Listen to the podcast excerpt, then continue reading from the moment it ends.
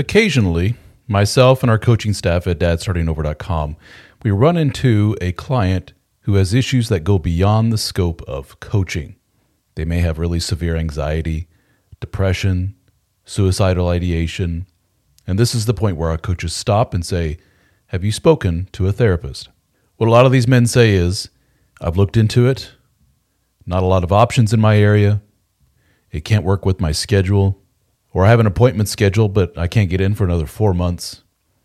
In other words, the need is there. They recognize the need, they see the value in the therapy, but the options for getting the therapy are extremely limited in their area. Well, thanks to our friends at BetterHelp.com, there is an option for you. BetterHelp is a unique service that allows you to talk to a licensed therapist from your area via your telephone or your computer. You can do voice chat with them if you wish. You can email back and forth. You can text with them, all on your time schedule, all from the convenience of your phone or your computer. So check it out at betterhelp.com slash DSO. That's betterhelp.com slash DSO and get 10% off your first month of service with BetterHelp.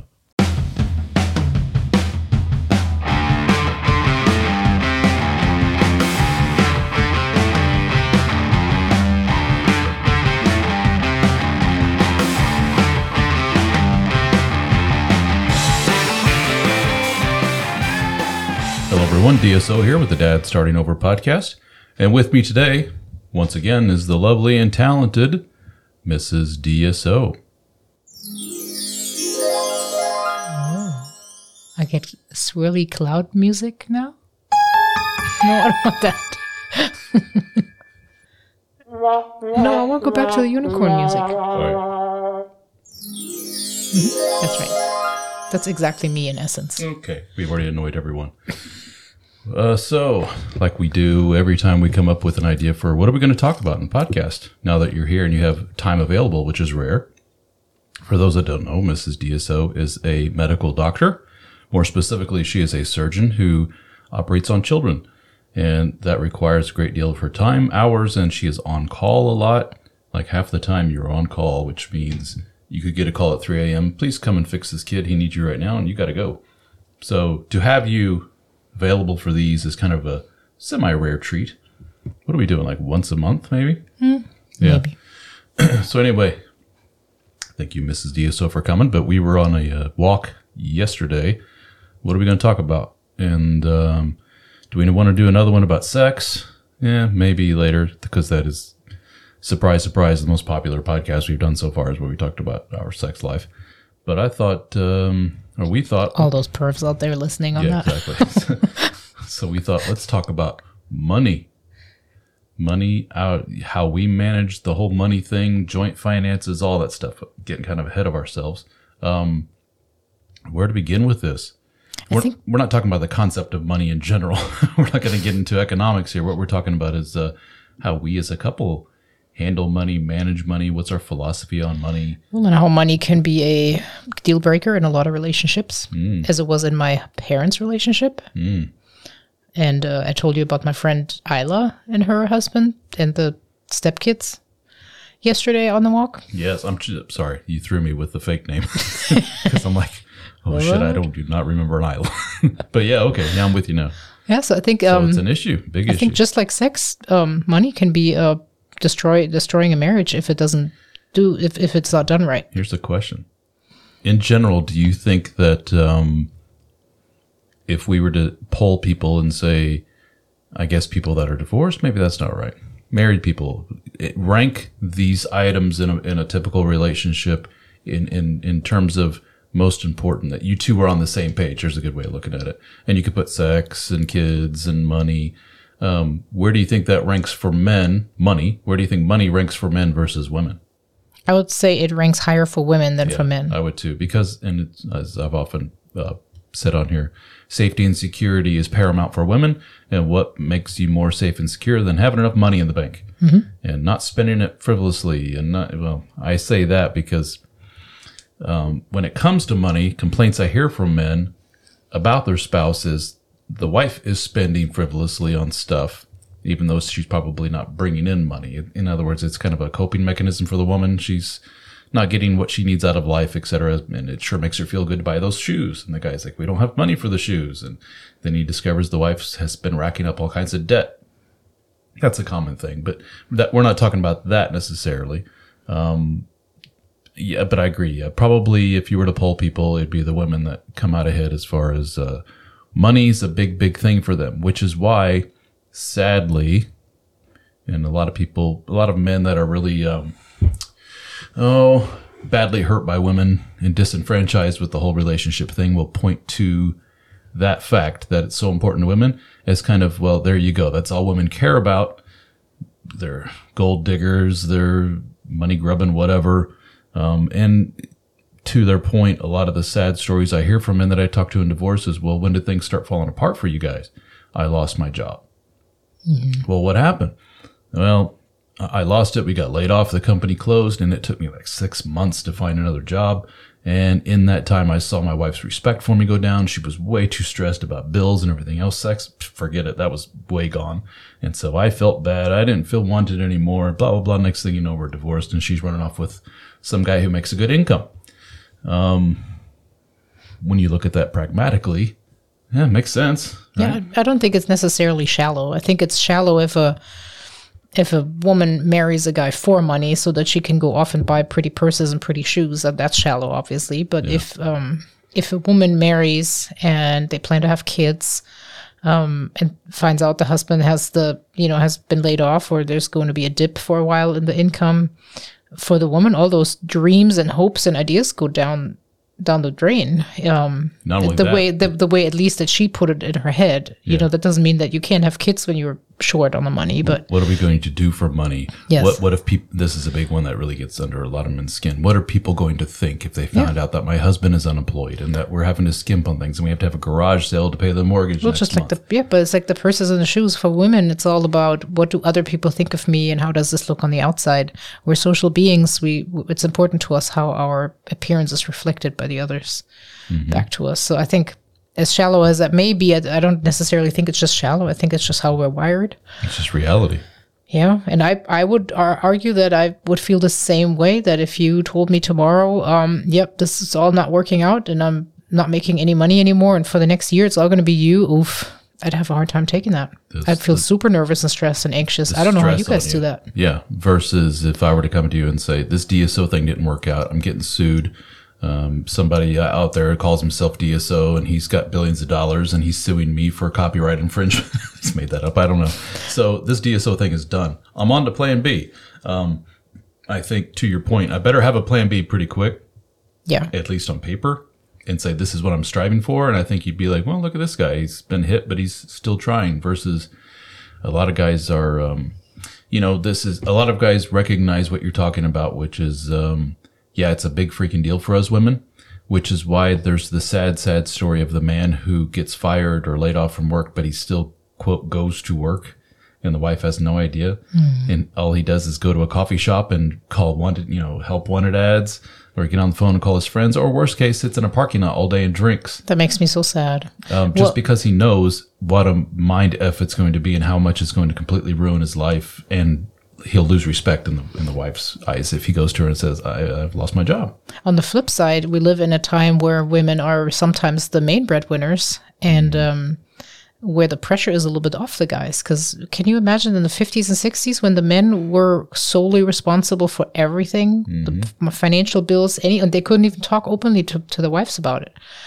And they just had to carry all that with them. If they lost their jobs, they they lost everything. And nowadays, we, we, most of the time, or a lot of the time, we shared 50 50, or the women actually put in a little bit more. Mm-hmm. So the pressure should be less, and it should be more of a combined effort to get through life together, shouldn't it? You would think so, yeah, Yeah. Yet, it, I think in perception, yeah. Even if the woman is the main breadwinner, she'll still be like, well, dude, you need to, you know, you need to bring stuff too. There's a there's a story I, I put in one of my books of the, uh, and I mentioned this on a previous podcast episode we did, where one of my readers said, um, "My wife worked at a big company, which everybody in town wanted to work for. It was one of the big corporations in town, and but she wasn't. She was making okay money, but not great money. I was actually this is the guy talking. I was actually making more money than she was." But I didn't have a corporate job. I had several small jobs strung together which altogether made me more income. But she was still embarrassed, even though I made like I think he made like twice what she did. Um, she was still embarrassed to tell people, "Yeah, my husband does this thing and this other little thing and this other little thing," versus he's the vice president of sales of Acme Company. I know. You know, I have always a hard time explaining to people what you do. They always ask me, "What does your husband do?" First of all, why do people do that? Why do people ask, "What does your spouse do?" Who cares? It's a it's a It's small just- talk thing. it that, is, but it just bothers know. me. It's a it, stupid- It really is because when you're sensitive about it, it's like, what does it matter what I do, dude? Who cares? Like, Yeah. I'm, I'm unemployed. Now what? No, we have nothing in common. Are you done talking to me? Yeah, I just don't get it. you get it. You just it's just a. I get it. It's just a question like, "Hey, But how's the weather?" Yeah. Um, but you're also doubly in the weird thing of the dad starting over thing. Um, that could really rub some people the wrong way if they started looking into. Some I don't ever stuff. say anything like that. I just say you're a life coach, influencer person. We need to work on this. we, we need a speech that you could just throw out there, boom, boom. That yes. Maybe maybe I can just do like he's an import and export. will an importer exporter. Seinfeld restaurant reference. it's Vandelay Industries. We're in latex. okay. Um, So so can we talk Anyway. about our finances? Because yeah, I was going to say. So you know where we stand in the world of fill in the blank anything is based upon the baggage that we bring to the table, right? So when it comes to money, I know where I stand money wise, and I saw where things got squirrely in marriage number one. And I see, I am the very first to admit this. I am very prejudiced, right or wrong, but it's the fact. I'm very prejudiced by the fact of all these hundreds of guys that I've spoken to and their stories of woe when it comes to finances and so forth and being married. So all that together, my own baggage, my mom and dad, my first marriage, and yeah, I come to the table with where I'm at now, which is very much of um, what some people would say is probably a, a kind of selfishy, non-traditional view on finances and marriage. And I think fortunately, you probably agree 99% with that. and interestingly, because I too have a history.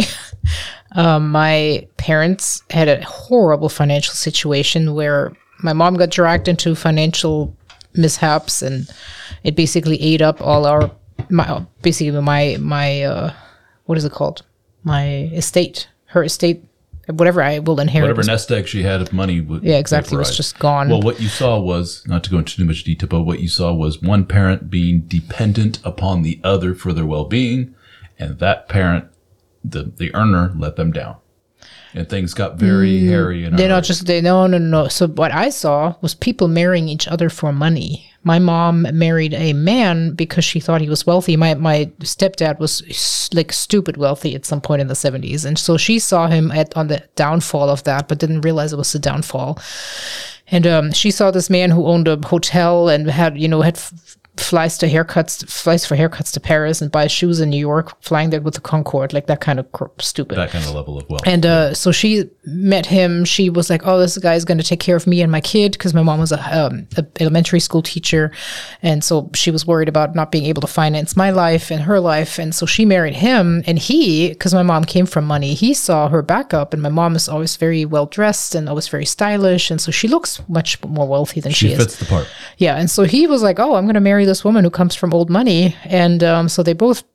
I'm sure they married each other for love too, but they just felt that they had a great deal there. And um, what happened is my mom relied on his money a great deal, um, and at the end, it turned out that his company wasn't doing well at all. They went bankrupt. But then what then happened is he had her co-sign a loan to save his company and dragged like I think there was hundreds of thousands that uh, he he pulled out of her account. That was pretty much all the money she had from her parents, and. Um, so I think that just didn't go well, and uh, I, I I was in the middle of all that, watching the the misery that came out of that, the the bitterness, the hate, and to just see two people that were already having a str- difficult marriage, but they were falling apart over this. Then I had my own own first marriage too, and um, I had a slightly selfish ex husband who was always about why should I pay for anything that you do? Why should I give you any money? And um, I think I learned from that for our next marriage, for my next marriage, for this marriage. Next, so we uh i remember when we um when we were talking about getting married it wasn't even difficult to bring up how to deal with that. Like it was just kind of very matter of fact hey we know this can fail. The statistics are against us let's just make sure we're both comfortable with how we divvy up our finances. And the big thing that comes in here, and I think that's a very common scenario today is with the with the blended families, is that you had three kids and I had no kid. And uh, my biggest concern was what if I somehow get dragged into you know your ex-wife's business and and uh, having to take care of your kids financially I, I neither do i want to nor i mean I, I might want to but i didn't want to be forced into that uh, i had just worked my butt off to get financially where i was and when i met you as a fellow i wasn't making much Yeah, it was interesting. The dynamic of our Yeah. um, uh, relationship when we first met was I wasn't making a lot. I was okay, um, but I um, pretty good with. this is kind of a this is a side topic we can table for later. But it was um, on paper. How much did I make? Roughly less than half of what I make now. I made then when we first met, but I had more money in the bank then as single, newly divorced guy. How funny. and you needed some help with like moving for your first job and stuff. And I mm-hmm. helped bankroll, you know, here's, you, you know, you need this much for moving. You need this much for this. You need some stuff. And you were still coming out of that fellowship and not making a whole heck of a lot. So yeah, I'll help you out. Here you go. And you paid all that right back to me. So it wasn't like a free loan or something. it was easy on an attending salary though And uh, yeah, so once you got your paychecks, here you go. Write me a check. So oh, thank you very much. Um, now, not so much. Um, I'm making over twice as much, but how much do I have in the bank? If you were to say I need help moving, I'd be like, eh, that's because you have a very uh, costly wife thank you. I was going to. Yeah. i mean that Okay. valentine's day present let was me- pretty you, you kind of painted a picture of your family being coming from old money, but to your credit, I, you know, I don't want to say you didn't get a penny of that. i didn't get much thanks to my Nothing. stepdad yeah Yeah, you don't. You don't. You you may have. You may be able to look at your uncle and say, "Look at him. He's got this big company and so forth." But that hasn't really helped you along the way. You did all that yourself by virtue of you went to medical school, which in where you come from in Europe was covered by it's the yeah it's financed by the taxes yeah. How, how so cool is high med So school is was free. completely free, in her Germany. university, medical school, everything was free. And then she comes to the States for the training and she worked all through those years, It went through a marriage as a result of that, and got a divorced. And now here she is an attending physician in year number what of being an attending? Is this year five? uh, it's the sixth year This is the sixth year of being an attending. So you've made your own thing. You've, you've earned your keep, so to speak. We're not talking about some kept woman here, right? No, but what I th- here what, what helped with that was that I grew up in an aura of money. There was a lot of people. My, my all my friends were wealthy, way wealthier. than My parents were never wealthy. They just had that, you know, because my mom came from money. She was used to a certain standard of living, and so she somehow kept it up on the outside. What I didn't know as a kid was that my mom would party and clean in the same estates. Like she would go to very, very nice houses, be friends with those people, would show up at the parties. But then what I didn't know was that during the week she would clean their houses. Wow, isn't that funny? So Yeah. she she is from the outside looking in. If you don't know, she fit the part of well, that's a well-to-do woman right Yes, there. totally. Yeah. But to her credit, though, she wasn't above saying, "Hey, by the way, when I leave your party, oh, she worked hard her whole yeah, life. le- leave the mess. Yes. I'll clean it up. You pay me a hundred bucks, I'll clean up the mess." Yes, and that's what I think. That's what I learned from my mom. My mom learned how to how to live both the life of rags and riches. Like she, we would go to the interesting, yeah. fanciest hotels in Paris, but we wouldn't live there. We would just go there for tea time, and look like all the. Oh, fancy you say people. live there. You mean you wouldn't stay at the room? yeah, we wouldn't stay at the hotel. We just Yeah. go to the tea time, look fancy, and then go to the Well- cheaper hotel down the road. Um, but a person like me who comes from my mother was poor in Europe. My father came from basically white trash in, in uh, America, but they both made something of themselves as a result. Um, person like me from my background looks at that and just kind of rolls my eyes that there's some people playing the part. Why bother? Do you look at that as it was kind of a silly time of going through those motions of, of I think it was. I think it was very shallow on my Yeah, mom's shallow, end, but I think she defined herself by by being able to keep that up on the outside because she didn't have much else that she accomplished in life. That's a horrible thing to say, but th- that's just how she felt. I think, and um, um, but and I liked it because I think it t- showed me both. I'm I'm now comfortable camping with you know pooping in the woods but i'm also just as comfortable to walk going to the five star resort and and i know how to you know work the people there and i let me pause you there. Yeah. Have you pooped in the woods? yes i actually have you're, the, you're one up on me there. i was with the girl scouts i was 13 Oh, well, that doesn't really count. It's Girl Scouts. i've pooped in the woods since then it's been a while Are we talking like there was an outhouse? No, there was like a beam across, like there was a hole in the ground. Oh, there's a hole in the ground. I'm just not like you're like a like a bear out there. Just No, no, that's kind Why are we talking? You. Because this is so not you that I cannot imagine. You just threw that out like Well, I I mean, if I you're- can poop. But I like how you when you to illustrate the two the two endpoints here. One is I, I can slum it with the rest. You could have said like, man, I could drink a beer in a dive bar, or but no, you picked I could take a shit outdoors like anybody else. I'm like, wait, what? Well, I'm German. this is true. Here we go. It always comes back to shit with you guys. That's, It's really tough. All right, moving on. Shite. So, how do we do our finances? Okay, so so now we have a fl- we have a feeling for the flavor of baggage that you bring and how that has colored your perception of money. Uh, my perception was one of my my mom and dad were never frivolous, but my dad was way more impulsive with money than mom was, uh, to where he'd be like, "Look, new computer." Uh, You know, it's, you know, new computer's not a frivolous thing, but my mom at the time, I remember In the when- 90s, it was. well, yeah, and my, I remember my mom at the time was just rolling her eyes like, of course, you know, God forbid we save this. Well, at the time they were pricey, like probably two grand or Yeah. something like that for a computer. At the CD-ROM, I remember it was a huge deal at the time. Um, that's the first thing that sticks out in my mind is something that my mom rolled her eyes at. My mom is, um, by virtue of her neuroses and so forth, is extremely conservative with money. But to her credit, she's also the type that, uh, you know, you're in some life moment, you're getting married or something like that, and she writes you a big fat check that makes you go, "Oh shit! I, I had no idea this woman is the type of person to have this kind of money. What the hell?" And she's like, "Yeah, I, I never spend it." Um, she worked really hard. She was an accountant, so there you go. Um, so I grew up with an ultra financially, fiscally conservative person who was an accountant. They knew in and out. Here's how you save. Here's what you spend and don't spend. Here's how you deal with taxes and don't deal with taxes. Versus the guy who's just kind of like, hey, look, a computer, I want it. Um, so I learned from the two of them, and they probably both were. I, my father really wasn't a huge spender to the point of being. We weren't in the poorhouse or anything like that, but um, he probably could have turned it down a little bit. My mom sure could have loosened up a little bit. So that's what I bring to the table, and I probably lean more towards my mom in that regard. Would you agree? Yeah, I would agree. Yeah. Which is good because I lean more towards your dad. To where you're like, why don't you just buy that thing? And I'm just like, cause I can't afford it. And you're like, yeah, you can. no, I could write a check for that thing, but I don't want to. I'd much prefer to hang on to that $500 or whatever. Um, and you see, uh, when I get clothes, I wear those clothes until they're worn out. And like, oh shit, I guess I got to get another pair of pants. Um, that's just me. I would love to line the walls in this office with cool guitars, and I'm looking at them all the time on YouTube. But then I look at that and I go, it's it's only six hundred bucks, but that's six hundred bucks, you know. And um, I'm self-employed now. That's another thing. Being uh, fully, basically, completely self-employed now.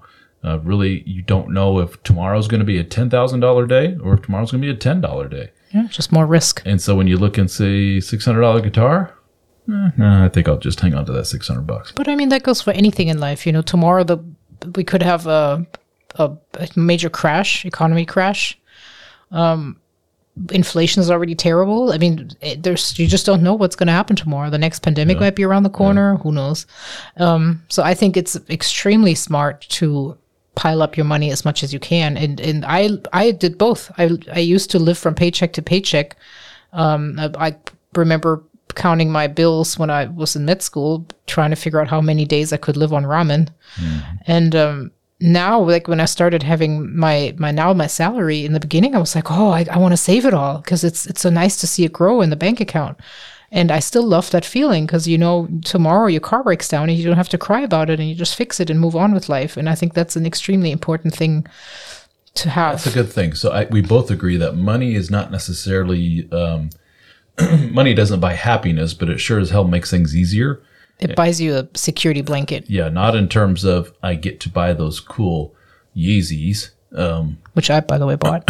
which is awesome. You can afford to. You wanted the Yeezys, awesome. Uh, I'm a sneakerhead, so hey, that's cool. But um, in terms of, I don't have to do be, fill in the blank because I have money. I don't have to worry about fill in the blank because I have money. Um, oh shit, the market tanked.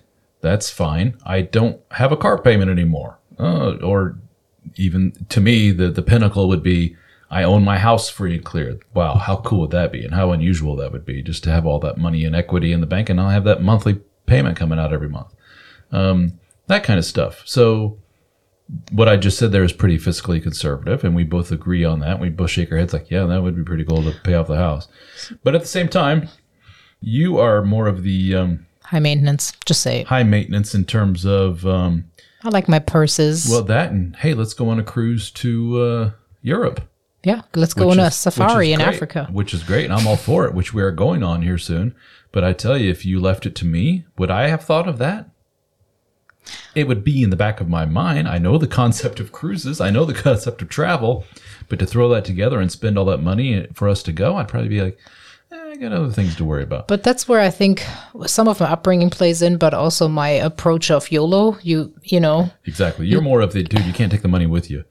No, you can't, and I think you have to take some money with you. But you also make memories, and as we get older, our days are yeah. very precious. Our kids are moving out, and That you want to have yeah. make memories with That them. That was something that was sorely lacking for me as a kid. Is I had a dad who was traveling for the military a lot, so he would be, uh, you know, he went to Turkey for like four months, and then came home, and then he went to uh, Norway for two months, and you know, all these weird bases that the Air Force sent him to, where he'd go for these projects and come back, and it, none of them was. Well, one was active duty. That was uh, when we went to war with Iraq. He had to go over there for a little while. So maybe that made him kind of hesitant about, oh, great, more travel. I don't think so. So when he was home, he was home. And he's like, ah. And, you know, my mom, she's not going to be one like, hey, let's go. No, she's well, your just- mom came from Spain, so she probably didn't have the like a huge interest in going to Spain all the time. No, but uh, I, you know, in listening to her family, they were relatively poor, so they weren't jumping over to France. Although she had one sister who lived there, another one that moved to Germany, another one that moved everywhere. So, um, but she did. She wasn't eager. Like, let's go to these national parks. Let's go do this. I remember hearing from friends like. We went to uh, Glacier National Park. We went to Yosemite, and I was like, oh, "Why don't we do that?" We did end up going to Disney once when I was a kid, and we went to Mammoth Cave National Park, which was just a few hours drive from Indiana. That's all I remember. Well, I went to Spain as a kid with my mom during a few summers, so that's pretty big, right? For yeah, I got to stay there for months at a time to the point where I was picking up the language. You know, that's kind of cool. Um, which is where my I think I meant yeah, where my mom's from, Spain. So I got to see all my family there. So, but relatively blah, extravagant. No, um, we lived in a shitty little house when I was a kid. That we were my um, we moved into a house that cost I remember twenty thousand dollars oh wow, but and this is kind of a, a, a That's awesome. I almost get a little emotional talking about it because it was such a it was such a um, impactful thing as a kid that I was embarrassed by our home because it was so shitty. Um, because it was a twenty thousand dollar home that they bought because my dad was Mister Remodel guy, and he looked at it and said, "This house has good bones, good structure. It's old, but look at this thing. They don't build houses like this anymore. We're gonna gut the thing and we're gonna put in this and new rooms." And to his credit, he did with his own hands and me helping and spending hours and hours on it. But it was very stressful, and it took nine years. yeah. But how awesome is that? You built it. nine years. Yeah, but all your blood and sweat is in it. my childhood went into i remember home rooms in our house were blocked off with plastic you don't go there because that's being worked on. Um, the kitchen's being worked on right now so we're the bathroom for running water. That would drive me Uh, nuts. and it, this was something that boy we're really going off on a tangent here but this was something that you and i have talked about where kids these days are very much shown again and again. You are number one in this family you kid. Um, we will move hell and high water to to provide for you kid. And if you kid want to go to travel all over the country for your sport or whatever I'll we, go with you. we as a family will do that we will pay for all this thousands of dollars and stay in hotels and travel in a caravan of vehicles ta- that's foreign to me i it, the, the concept when i was a kid the image was very much of you're the kid and you kind of come after mom and dad Bottom of the food chain. definitely bottom of the food chain and Yeah, that's the same with me. I just had to kind of follow along. and so that remodeling the house for nine years, guess whose room became dead last? Yours. I had to sleep on the couch for a good amount of time because we were working on my house. So that was the, the image was it sucked. I was embarrassed for the house being always worked on. It was really shitty at the beginning. It got better and the house actually looked really nice towards the end, but just living in that condition and it was very frugal. My dad never paid a person to come in and do anything. He did the plumbing, the electrical. We even ripped up the floor joists and put all new floors in for construction guys listen to that. They're like, wow, that's a pretty big deal. reframed everything, all knew everything in there. But it took that was my whole childhood. Was that But house. that explain. I didn't know that about you. See, after all these years, I I still you did. I No, I don't think yeah, so. that's it. Never in this much detail. I um, it explains now why you're so much more tolerant of chaos around you than I am. Like I have be. zero, zero. Like if there's a painting on the wall that's crooked, I lose my my my marbles, and you are just Mm. Fine with that because you you grew But, up. but I'm pretty uh, big on cleaning a lot. I'm always sweeping. I'm always you're always working. You're never sitting. I'm sitting always doing still. that because it's Yeah. I, I this house we're in right now is the nicest place I've ever lived in in my entire life, and I pay a lot of money every month to live here, and so I'm very proud of it, and I want to take care of it. And if I see dirt on the floor, crumbs on the floor, which we with three four kids, it's always crumbs. yes. I'm always cleaning, cleaning, cleaning. So you get a flavor of the baggage that I bring to the relationship. Yes. So we kind of went off on a tangent. You're right. But hey, it gets, paints a picture of where we're at, right? Because all this has to do with money. yes. Why, why did my parents buy a shitty home when I was a little kid for twenty thousand dollars and fix it up, et cetera, et cetera? Well, money. Why did you end up uh, going for the career that you did? Was money a big Oh yeah. factor? No, actually, it wasn't. I went into my career because I really genuinely was passionate about the the science behind it. I just was completely excited about learning everything about the human body. Why didn't you go for like a professorship or I did consider uh, going more into microbiology or genetics, but then um, in med school, you know, you rotate through all the services and departments, and I just love the idea of the quick fixing. You know, the surgeon hero comes in, and I'm a crafty person. I love crafts. I love working with my hands, so I just love being in the operating room. It can be five hours of operating. It feels like ten minutes to me. It's just the place I want to be. Uh, but we, again, we, but so I never thought of money when I went into medical school. The first day of medical school, they actually told us um, half of you won't get a job and you will never really make much money because in Germany, as a physician, you don't really make a lot of money. Um, it- we're definitely not the top earners. And here, that was just kind of I was just fortunate that I ended up staying here and ended up getting a job here. And here, it's very different. But to be honest, yes, I make about eight times as much as I would have made as a German physician. really that. Much Oh yeah, it's ridiculous. But I would I'm I feel like I'm just as, as poor as I would be over there because here childcare cost living is costs so yeah the more. cost of living Yeah. is just so much higher here. Everything costs more and uh, well, let's put it this way. I think the cost of living can be just fine if you don't want to live on a European level. But I want you know I want to live like I live in Europe. So I want my organic produce. I want my I want everything to just feel right. I want my you know my fixtures to be good sturdy stuff. I want my houses to be sturdy and not those you know those cute little toothpick constructions you guys do. I want like a, a house made of stone and so I have these these ideas of how things should be because I grew up in a different culture and so that is obviously a lot more expensive and so I feel like the, the, the standard of living that I'm used to is just higher here. Uh, sorry, it's it's it's more costly here and that's why I feel like I I'm still not making enough. But again, we, we're losing what we want to talk about because we still have to talk about Isla and her situation. So, so we both we talked about it right, pretty emotionless. We just said, "Hey, uh, how do we? Should we talk about prenup? Should we do this or not?" So those that don't know, prenup is short for prenuptial agreement, which is basically a piece of paper that you sign with an attorney that says, in the event that this marriage doesn't work out, here's what happens with our money. Do you agree? Yes, then sign here. Great, done. Now, to me, just what I described there is a pretty pragmatic, rational. Well, who the hell wouldn't want to do that kind of thing? And why I wish I would have done that in marriage number one, to be honest with you, knowing what I know now. But let's be honest. I, I, in full transparency, I was not screwed over in in uh, marriage number one. It was a fair split. Now the case could be made of a split of debts where half went to me, half went to her. Who was responsible for ninety percent of that debt? Probably her. But hey, it is what it is, and I get it, and whatever. But assets were also split, so I came out smelling pretty good out of that compared to a lot of these Some guys I speak yeah. to. Um, but I, I, as I mentioned very early on in this, it was also colored by all of these stories I hear from all these other guys of, dude, let me tell you how bad it could get. I mean, I heard story. I probably the the stereotypical bad story I hear from men is, um, I provided for this woman. I really helped her get ahead in life. I paid for schooling. I paid for this. I paid for that.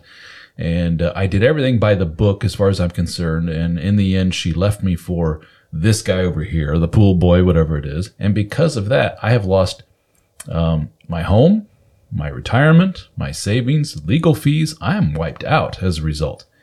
And you hear that, you know, I mean, I don't care who you are. You hear that 500 times, like I probably have. Eventually it sinks in and you go, shit, is there a way to, you know, hedge my bets and, you know, mitigate and prevent this from happening to me?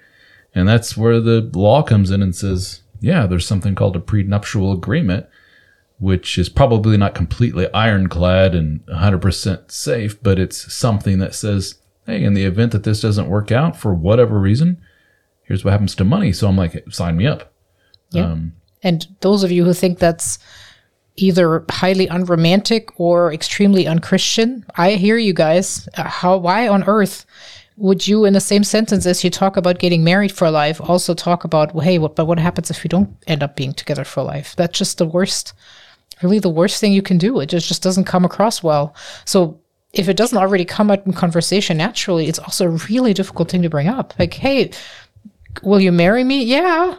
Here's your ring. Uh, so you wanna you wanna talk about finances now? So there's just there's just no way to bring that up. yeah. In the event that this doesn't work out, what do you mean it doesn't work out? Are you what? No, I'm just saying. You never know what. ma- Now let's let's say this. I just spelled out the worst case, which is one of the people says, "Adios. I'm going to go with a different partner. Thank you very much. I'll be taking all your money." But there are other things that could happen that could cause you to split up. Um, what if one of you became um, Sick. well hit by a bus? Just, and, and, and, and goes away. Well, do you have all your finances taken care of in terms of insurance, in terms of who pays what, and do you have money that's going to come to you? And if if that money does come to you, how is it supposed to be dispersed? Um, that's kind of a that's a not as um, loaded. yeah load very good yeah not as loaded thing. That seems pretty cut and dry for many people.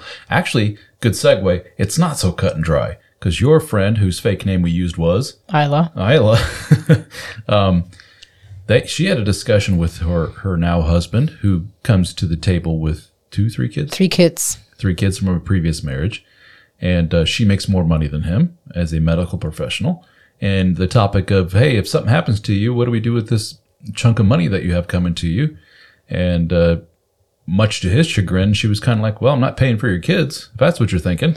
Well, here's another thing to add. She has her own kid. So they they married and then they had one kid and actually the second one is on the way. All right, so And so she says, "Why I worked hard to get where I am, and I worked hard for my kid. I didn't work for some other person's kids. Plus, those three kids have a parent, a set of parents, so they are taken care of. Why would they need a third parent to financially provide for them? and he I, I don't know them well at all having only met them a couple times but he comes across to me as probably the more soft of the two He's very laid back.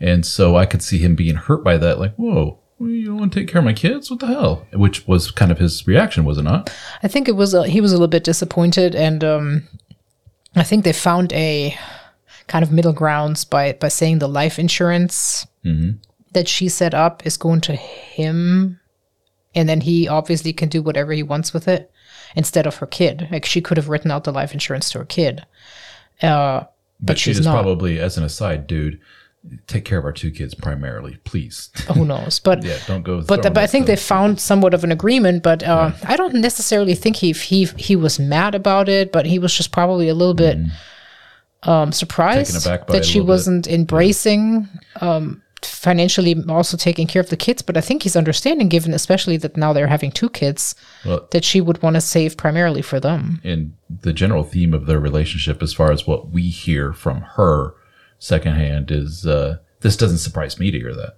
this has always been kind of the tone between the two of them where she's kind of resentful of the three kids She's not the- resentful, but she just got into their lives when they were teenagers, and I don't think there's anything harder than that. The, entering the attention that step he kids when gives they're to them it was a little much and like he was like hey teenagers over again and she's like i thought this was our day you know i thought they were with mom today. Well they wanted to come so i said yeah please come on over and she's like you could have asked me Or first like, and yeah, like a wedding anniversary, he runs off to the soccer national championship with his teenage teenage daughter, and she's like, um, "It's just a soccer game, dude." And he's like, "Yeah, but it's the soccer game."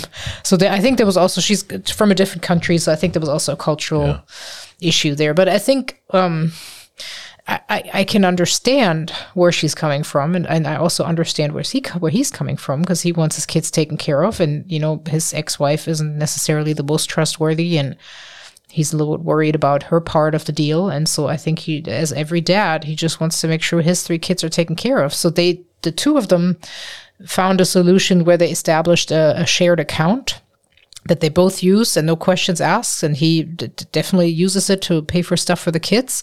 But the catch here is is that she making more money every month pays off that account on a regular basis just so that they don't ramp up interest charges and indirectly ends up paying for a lot of the stuff for the kids. And so she's super resentful about the fact mm-hmm. that you know a kid throws his throws his iphone on the ground by accident it has a crack he needs a new iphone dad goes it and buys it with the credit card that they share and then stepmom pays off the credit card and sees oh there's a $600 charge for a new iphone what what the heck nobody told me about this Yeah, see, to me, that's eh, that's a no no. I would really crack down on if I were her in that regard. Like, no, we need to talk about this shit first before you just go spin it. Like, yeah she said she didn't want to bring it up because she doesn't want to come across as petty but it bothered her a lot well, there you go. Yeah. I mean, that's marriage 101. You got But- but see, this is the thing. That'll come up five years from now. If exactly but that's the thing that is why finances is unromantic and as unchristian as it is but it's a reality that there's going to be struggles along the road and you Mm-hmm. have to d- discuss beforehand especially if you're in a blended family how you want to do it it doesn't have to be right after you pop the question and slip that ring on her finger but i think if you decide to marry somebody you're you're going to have to be comfortable to have the, the difficult conversations and if you tick somebody off with wanting to have a conversation about it that's not a good sign either I don't think so either. But that's our little worldview, and that's because of the baggage we bring based upon our first relationships, our, our mom and dad, and everything else. A lot of people don't have that.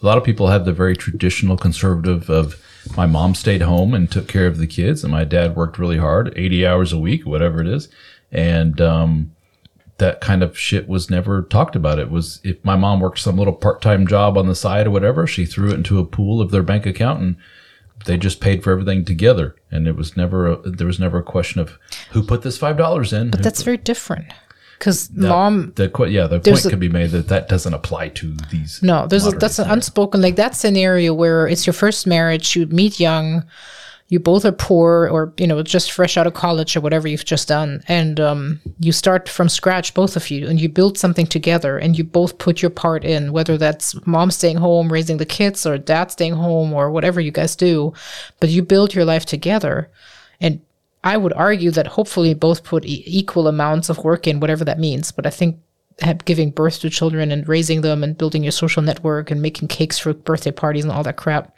that counts too and it's just as much as going to work every day counts and keeping a job for so many years. Um, so i think that, that dividing that up 50-50 is p- the best solution you can have if, if that marriage ever falls apart. Because there's no way you can put that on scales and say well he she worked uh, she she didn't work ever and uh, she didn't really bake any cakes for the kids so i don't think she deserves that much money uh, and Yeah. so you can't See, you're getting a weird little gray area there. yeah Of, you uh, can't do that and and then there's the whole question of well, let's say that in that scenario, the the woman runs off with the pool boy. Is she still due all of the money as Miss Homemaker for 20 years in the relationship and taking care of the kids and everything else? Is was all that negated by the fact that she just said, "Hey, I'm running off the pool boy now"? Some It should would- be, but no, it's not. exactly. Some some men, you know, caught up in that emotion would say, "Hell yeah, she that negates everything as far as I'm concerned." Well, the law, as far as they're concerned, no, it doesn't. Well, I can't imagine a more horrible fate than to go through that and then end up having to pay like two grand a month to this woman for alimony, child support, Yeah. and then losing your house and losing your savings and your retirement and everything else. That would really turn you. And those guys are like prenup, absolutely. Why the hell wouldn't you do that? So if let- let's say this, you're with a woman and you, you guys have been together for years and you're ready to pop the question, and she's very underemployed, so to speak, compared to you excuse me, or hell, hell, switch the genders, and he's he's very un- underemployed, whatever. Partner one, partner two, and um, you go, okay, but here's the deal. Um, after seeing what my mom and dad went through, after seeing what my friends went through, tell me your thoughts. Be honest with you. What do you think about the whole prenup thing? Because that's where I'm leaning more towards let's doing a prenup before we get married. And then partner two says, um, oh hell no. If you do that, we're done. That right away makes me go, uh oh why are they so vehemently against that? Exactly. Are they not wanting to put their part in into the marriage, or what is the deal with that? There was a very, um, but you, you hinted at it when you talked about the Christian thing. We wouldn't don't want to limit it to just our Christian listeners, so to speak. But that's that's the world we know when we think of traditional conservative people. They come from the Christian faith, but I'm sure this applies to people, that you're Orthodox Jewish, Muslim, and so forth. they're very similar in their in their look at marriage and all this, and you have very strict what it means to be married. And I would assume that those religions probably all the same way. Prenup. wh- What are you doing? No, no, that's that's not the way to do things. You're you're starting off on the wrong foot already. Well, that's her- heretic. But, and I agree. I mean, uh, I find it extremely sad that we even have to talk about that because when you marry someone, isn't the plan that you grow old together and yet you go through thick and th- thin and everything together? So I agree. P- Setting up a prenup negates all that i- indirectly. You know, it basically says, yes, I'm promising all this, but just in case. Mm. what does that mean? You just said through, you know, through sickness and through health and Yeah. poor and all that. And uh, then you just say, oh, yeah, but only if there's a prenup, I will go through all of that with you. And so I understand why it would create a lot of tension. Mm-hmm. But at the same time, I'm still going to say if Yeah. you're a couple and you're deciding to get married, you probably already had some difficult conversations about that. And you, you should you should have already aligned your values or d- d- distinguished or, or just talked about where your values may be different and what you expect from one another. So I think those are very adult conversations that you need to have before you get married. And Here's an interesting question. I wonder if uh, difficult thing to measure, but if you were to look at two different populations and you said the one where the woman makes uh, far less or is way underemployed or doesn't work and is entering into a relationship with a man, and the man says prenup. I wonder what her rea- those that group group A the reaction would be compared to your example where the woman is very gainfully employed and has a lot to lose. What would group B's reaction be? I have a feeling um, women in your position are way, way, way more apt to say, "Oh yes, prenup. Yes, where do I sign? Yes, let's go now. Let's let's get this." Because um, there is whether right or wrong. This is just something I've noticed, and every man has noticed. When you have a woman who is an earner, she even even though she may be CEO of some company and, and breaking in millions of bonuses, she still has a very hard time paying for, as your friend talked about. Um, I don't want to take care of him if I don't have to. I'm certainly not going to take care of kids from from previous marriage. And I'm not going to fund some hobby of his. If he likes to go skydiving or whatever, he's going to pay for that. For whatever reason, by virtue of our biology, culture, whatever it is, men seem to be more apt to, yes, I will just pay for whatever. Yes, fine. Much to our um, detriment from what I've seen. yeah. So when I hear these stories of this man and the the, the common storyline goes, um, I married this woman who had all the, this baggage galore, and she just came to this relationship with just all kinds of horribleness. And she, this past relationships of abuse, and her mom and dad, and she was sexually abused, and she was abandoned, and it was just horrible, terrible thing. But I got in a relationship with her anyway, and then I married her, and I'm like, Ugh. and then we had two kids. I'm like, ugh. And then she decided she wanted to go to nursing school, and I paid for the whole thing. And then she decided she wanted to go into some kind of little side business thing, and I paid for that too. I hear this again and again and again, and I paid for it, and I paid for it, and I paid for it. And the men just feel like a sense of honor doing that. Wow, I get to help this woman realize her dreams. And how awesome of me.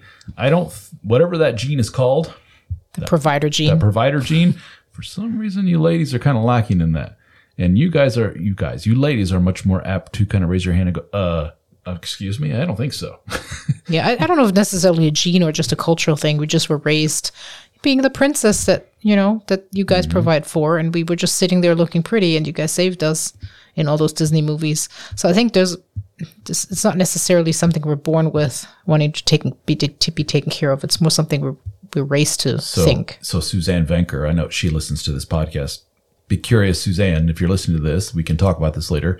If your clientele, I know, which consists of a lot of professional women, do you find that they are very pro prenuptial agreement? Be curious to see what she says about that. She has, she's a good, uh, good barometer for what that culture. So my friend Isla, who is a medical professional, when I told her that we did have a prenup, she almost fell off her chair on the other end of the phone. She was like, "Why? What? You did?" And uh, and I said yes because I.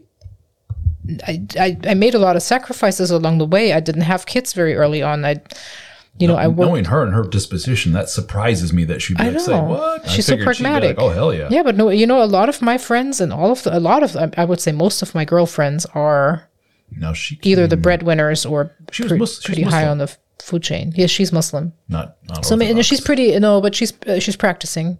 but she doesn't cover up, and she doesn't. No, but she goes to mosque every weekend with Oh, her well, kid, and she does So cover up for There's that. There's a religious component there. Yeah, good point. And she is uh, from an African country too. She's a, a, a African, technically an African American, Well, yeah, she came here when she was 11. I guess that counts. African American Muslim married to a extremely Caucasian man yes. from the Northeast, snowy Northeast. Um, so interesting, uh, but uh, that doesn't surprise me when you think about her background. Like, yeah, I can see that she, the baggage that she brings to the. Uh, and when we say baggage, I don't necessarily mean a whole bunch of negative stuff. I just mean the um, the stuff she brings to the relationship includes that um, that religious component. But see, so how do you think that you and I are doing with money? How we manage money? How we talk about money now that we're fi- almost five years into this marriage? I think we're doing all right. Um, yeah, I, I think I, I'm my uh, being extra ultra conservative with money. I have to loosen that leash quite a bit, especially considering the amount of uh, flying I have to do, which is well once a month, It adds up. every now and then twice a month. That's thousands a year extra that I wouldn't spend, um, which adds other little things, which adds I have to buy something for over here that I also have for over there, and it sounds silly, but it adds up. And um, we, um, Yeah, we have a whole set of two bedrooms for the baby, pretty much. yeah, and you are the type of person that uh, you're not going to be happy five days a week just sitting and watching some Netflix. Some gal growing up in Indiana her whole life would be like, that sounds like a dream to me. Well, you're like, uh, you know, I think we can um, get a babysitter for the baby on Thursday and go to this place and spend a couple hundred bucks on dinner. Yep, That adds up. I agree. That's Um, unfortunately what I what I do.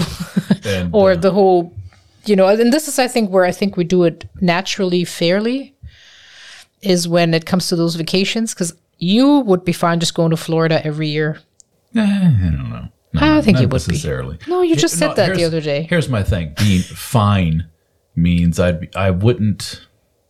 I think men overall are easier to where we say, "Am I going to die if I go to Florida every year?" No.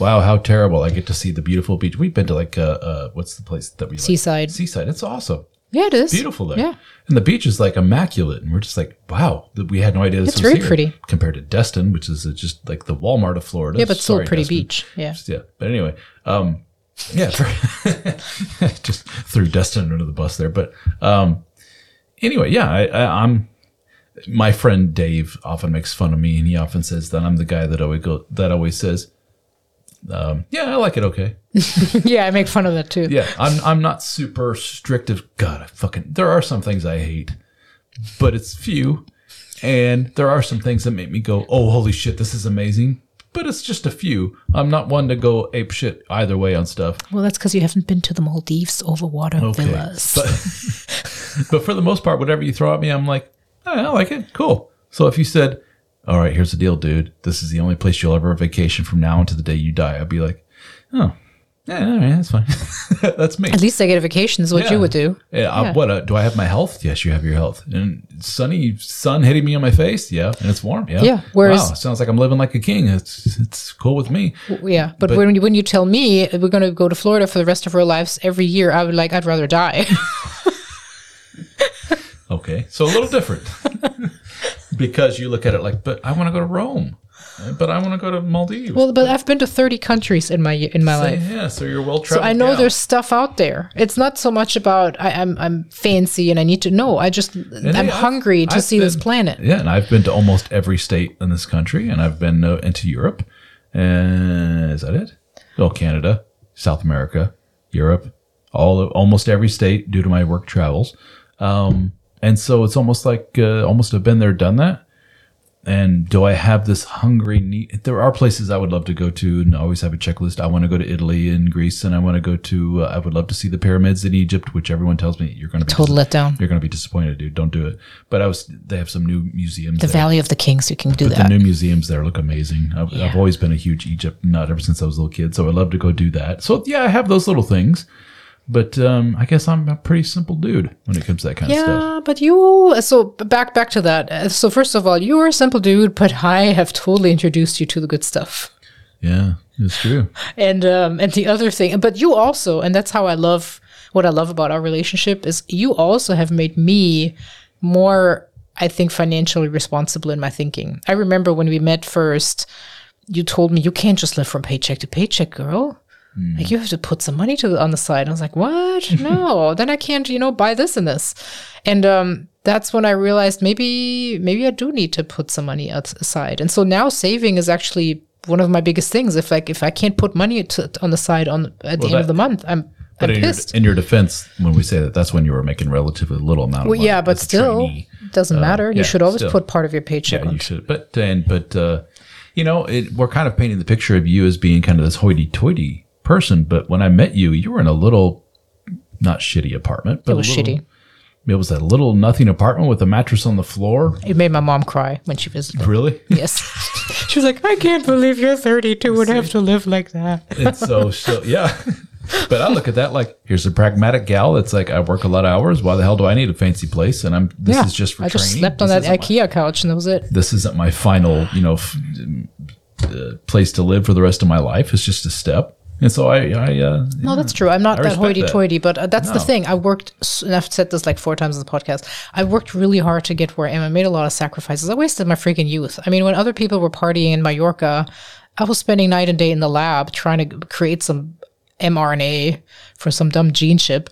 So I, I think, um, I'm just trying to now live it up because I realize, oof, I'm, I'm over 40 now and I just had a baby and there's not much life left. over, you are 40. I'm 41 in a month. so um, I'm, you know, time is flying away, and and then so this brings me back to I think we have figured out a way how to navigate our personalities on the financial level. Is where like when this cruise came up, for example, I said, "Hey, there's a Thanksgiving deal on this cruise. We need to do it," and you're like, uh, "That's a lot of money. We should be really saving, given that you have two nannies and we just had a baby. I mean, we had a three month old at the time." And I said, Yeah, but I really want to do it. And our oldest is moving out in the summer. I said, This is our last time as a family, and it's baby's first birthday. We should do something special. And this dumb pandemic is finally easing up. And I just felt like this is the time to do it. And uh, and I said, I don't care if you don't want to do it. I'm just going to pay for it. And there's two components to it that I like about that. I know that you're still going to pay for it at the end of the day because you you will you will want to contribute your part. But I can say that. I can say here this is what I want to do and I can afford it if I want it. I don't want to put the pressure on you to have to say yes, I, I'm going to pay for it because, girl, you wanted this, and I'm your husband, and I'm going to provide for you, and I'm going to buy this for you because you asked for it. No, I like it. I want it. It's my decision. I pay for it, and to upfront, knowing very well that at the end of the day, we're going to still both be paying for it, but at least I don't pressure you into it. I don't make you feel obligated. I know you have three kids to take care of. I'm not really taking care of your kids financially. I buy them stuff here and there, but I'm not making a major contribution. And so I've understand that your out your income has to provide for way more people than my income does. And so there'll always be a little bit of an imbalance there. And if I want to live the life that I want to live with you, and man, we missed so much because we didn't meet in the 20s. We mm-hmm. we met in our late 30s. There's so much we still want to see, and who knows how long we're going to be healthy. So that's where I'm going. I'm pushing on the accelerator, saying we You need to see a few I just want things. to point out you were in your early 30s when we met. Yes, I was delicious. Sweet little second Yeah. thing. I was in my mid 30s. I was so skinny. I loved it. Still looking pretty good. No, but I think we, I think we we do a good job with that. And then at the same time, there's there's never a discussion of who pays the check tonight for dinner. Either you grab it or I grab it. It's just never a fight about it. I don't think we've ever had a fight about money. Mm. No. Really And I haven't. think that's because we stay independent. We, we each take care of our own business. And like the other day where I said, you know, this cruise is actually adding up to be really expensive and I'm going to be running up some credit card debt. Can we, can you help me with that? And you'd be like, yeah, no problem. So I think we, we know when to say, hey, mm-hmm. This isn't fair or and you we need to up a good point with that debt thing. This is a, um, I think that's the crux of a lot of people's worries when it comes to money is, and you alluded to it with your mom's husband, the stepfather, was um, your partner could do things that could really harm you.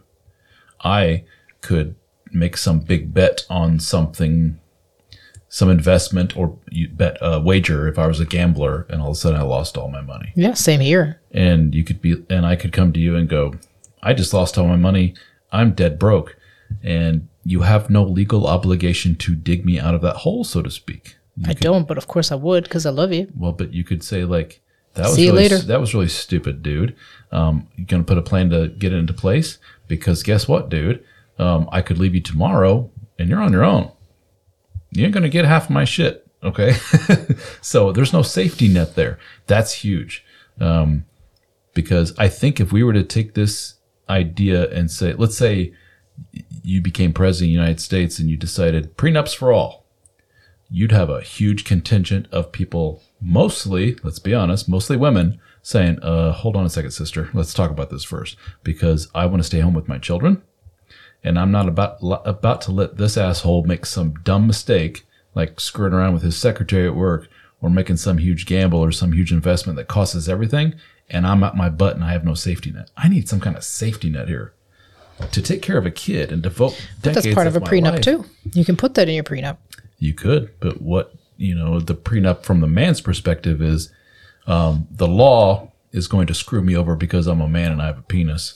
So I need to help mitigate some of that and hedge my bets. And let's put some language in there that protects me from some of that. No, like um, I spoke to um, a gentleman the other day who uh, very well to do uh, business wise, and he split from his first marriage, and the they had a prenup, and the prenup was when you looked at it, I'm like, well, she came out like a bandit. She did all right because it was you're going to get a nice fat check. Here you go, go away. She still fought for her. She still took me to court. But after all those all those tens of thousands of dollars, it still was no. The prenup says this. This is what you get. Done. You know, be thankful you got that much. You didn't have to get. So it ended up being all right. but um, so I don't know where I'm going with that is uh, I don't know if it's realistic to say everyone should have. No, There are a lot of little scenarios. it doesn't work where- for everybody. but uh, from our perspective, it makes a hell of a lot of sense. I don't know. You have to you have to do a lot of convincing to tell me otherwise. Convincing that goes beyond. It's just not right. It's just anti-romantic. It's against the word of God. I don't know if you want to. I don't mean to be insulting when I say that, but there are some people I'm sure that say that that, that goes against the tenets of their faith. That that introduces business and money, and when it should be about the relationship with God. But and but a prenup. each other. But I think a prenup makes it about love. Because if you are, I- if yeah, I would agree if- too. Yeah, because Yeah. if you say let's let's put all the finances aside, let's just sit that straight. That that we don't ever have to worry about that money part because we love each other, and you are also you understand that you're always going to be together. So the prenup doesn't really matter. So I, I think. I think it takes a lot of the stress away from you, so that you know, oh, this woman isn't marrying me for my money, because she knows there's nothing. See, that's the her. way I've always kind of looked at it too. Um, that's why I always say to men, maybe I'm being naive in this, but the fact that you were, well, when we met, you weren't necessarily gainfully employed, but you were one step away from being. It was just understood, unless you were some, somehow incapacitated. Yeah, you were going to be making some pretty good bucks here coming up. Um, that that meant maybe I'm being naive in thinking this that well that means her attraction and her devotion to me is more real than if she was some cashier at Walmart who looked at me and said, "Oh, this guy's got to go Or on." all those ladies that were looking for a sugar daddy on Tinder. yeah, he could. Uh, this guy could take care of me and my kid from my first marriage, and I mean, yeah, look at this guy. Well, you were just like, no, I'm, I'm gonna be making pretty big bucks, and because of that, hey, sign here, dude. I don't want you taking all my money. I'm like, sounds good to me. you don't have to say, you don't have to tell, ask me twice. Um, Yeah. I, you know, I think we're both in agreement. I don't see the big deal. And well, then, okay. So now people are going to be asking questions. All right, it's cool. I get it. So how do you guys handle the finance We stuff? still have separate accounts. we have, I have my own bank accounts. You have yours, but we do have a joint one. We do. Which we throw money into For our mortgage. to cover that kind of stuff. yeah, and we share a house. Um, technically, we don't share the second house, but you're still on the co-signer of the loan, so we kind of do. yeah. so there, this is and this is where you see, oh, okay, it's not clear cut. We still have crossover of the financials, but we have a pretty clear um, division of whatever we brought into the marriage we're taking out. But the stuff that we're acquiring during the marriage, that's kind of more of a 50-50 thing, which I think is just fair because we're building it together, we're buying it together. And um, you could argue, well, one person pays more into this mortgage, but then the other person paid more into vacations or whatever. So I think if you really want to be, you know, split hairs and get to that level of pettiness, then I think you're definitely not talking about a marriage based on love. Then you're really talking about a marriage where Well, people but are hey, petty. you- well, there you go. There's some people going, no, that's exactly what I would do. I would get out a spreadsheet and say, Maybe. sweetheart, you spent fifty dollars on this last month. I spent 75. Eh, a little bit of a discrepancy and there. maybe you're like that maybe you're you're that type of person that that wants to have that clarity and that might work Yeah. for you but i think for us so far i haven't felt resentful towards anything that i've spent and i hope you could say the same Mm-hmm. um, and i would hope that we have the comfort level with each other to bring it up when, when one of us feels like they're paying too much for something this is really kind of a good barometer for the health of your relationship. If you can't talk about dollars, ones and zeros, math, numbers, the most pragmatic and non-emotional stuff, well, in my mind, money money always has emotion tied to it. But in terms of, you know, it's math. How much you bring, how much I bring, who gets what when and how if you can't handle that, you're not going to be able to handle a lot of the big stuff. Yeah, but I mean, if you want to go to the detail, we we uh, I remember for my green card, um, we had to provide proof that our marriage is not fake, and one of the documents that they listed as an example to prove that our marriage is leg- legit was to provide a joint bank account. And I was like, "What the hell is this? Not not 1950? We're uh, we don't have to have a joint bank account to prove that we're legally married or like legitimately married." So But, but I see their point. yeah, I see their point, but but it just shows how yeah. common it is, and and we really we use that only to pay some some like utility bills and some repairs on the house. But I have my own savings, I have my own retirement plan. I do have a life insurance that names you. And same, same here. So if you're Um, yeah. wondering, yeah, if something happens to me, she gets money that will take care of the houses and everything Yeah. else, and vice versa. So um, Um, but but for example, your kids, I'm not paying for Lucy's college. I mean, I hope you didn't expect Mm-hmm. well, me we to. need to talk about that. and but then uh, you're not paying for my nannies and i think that's just fine because i chose my job i you know i live there in texas and i could have moved here and said hey i'm going to stay here for the next five years but that right there, I think a lot of men would hear that and go, uh, "This dude lucked out," because there is. We talked about this in that previous podcast, the entitlement thing. There's a lot of women listening to that saying, "He he doesn't pay for what." Sweetheart, he should pay for everything, and you'd be like, "Why?" Because he's the man. Damn it! And that- you're like, oh, here we go. Mm. yeah but you Um, know you make yeah but okay so so let's say i don't want to pay for the nannies because it's a stupid amount of money what what would happen then i would draw away from your money that you have available to your kids but you have three of them i have one i can afford a little a little bit of nanny business for a few years i just don't think it's i don't know if fair is, the right- is the right word but i really wanted this kid more than i think you did and I said, I am going to make this kid work because I know for you, this is a big step back because your kids are grown and you're finally financially happy and you're in a great place. And but this is my wish. I want this baby. And I decided I'm going to work as hard as I can to provide for this baby so you don't feel like this baby is just another burden onto your life, but it's actually an enjoyable experience for you. And th- I think that's how it is. But there will be days where I'll say, eh, Can you pay for dinner? Can you you know, and I know that we talked about, I think, the mortgage payment for the second house. I reduced that. So I think we're we're finding a way without having to really openly talk about it, where we we, we find a balance and we find some fairness and we help each other out, always understanding that you you can't always say, "Oh, this isn't fair," because nothing in life is fair. And it's always a, a we work together to make each other happy, and whatever it makes me happy to operate and work in my job. And as hard as it may be for you to understand that I really want to work full time, you m- help me out with that by not nagging, by not you know making me feel bad about leaving my kid with strangers, um, and you and you just let me do my thing. And it's the same thing with you. I, I know that your business is maybe risky and it could tank or it could not or it could, could explode and you you know be, become a billionaire in a few years. Oh, and I support you with whatever you do as much as I can financially and with time and with with love. But that's just what you do as a couple. And there's no fairness here. There's no well I gave you five minutes of my time, but you gave me ten dollars of, of your bill.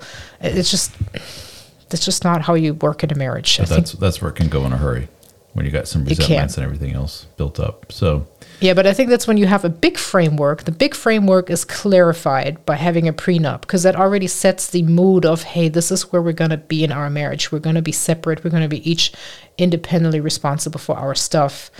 Then the, the tone is just set for the rest of the marriage of, hey, you help yourself. If you need my help, I'm your partner. I'm there. I love you. I'm always going to be there for you. I will help you out. But it's not an understood thing.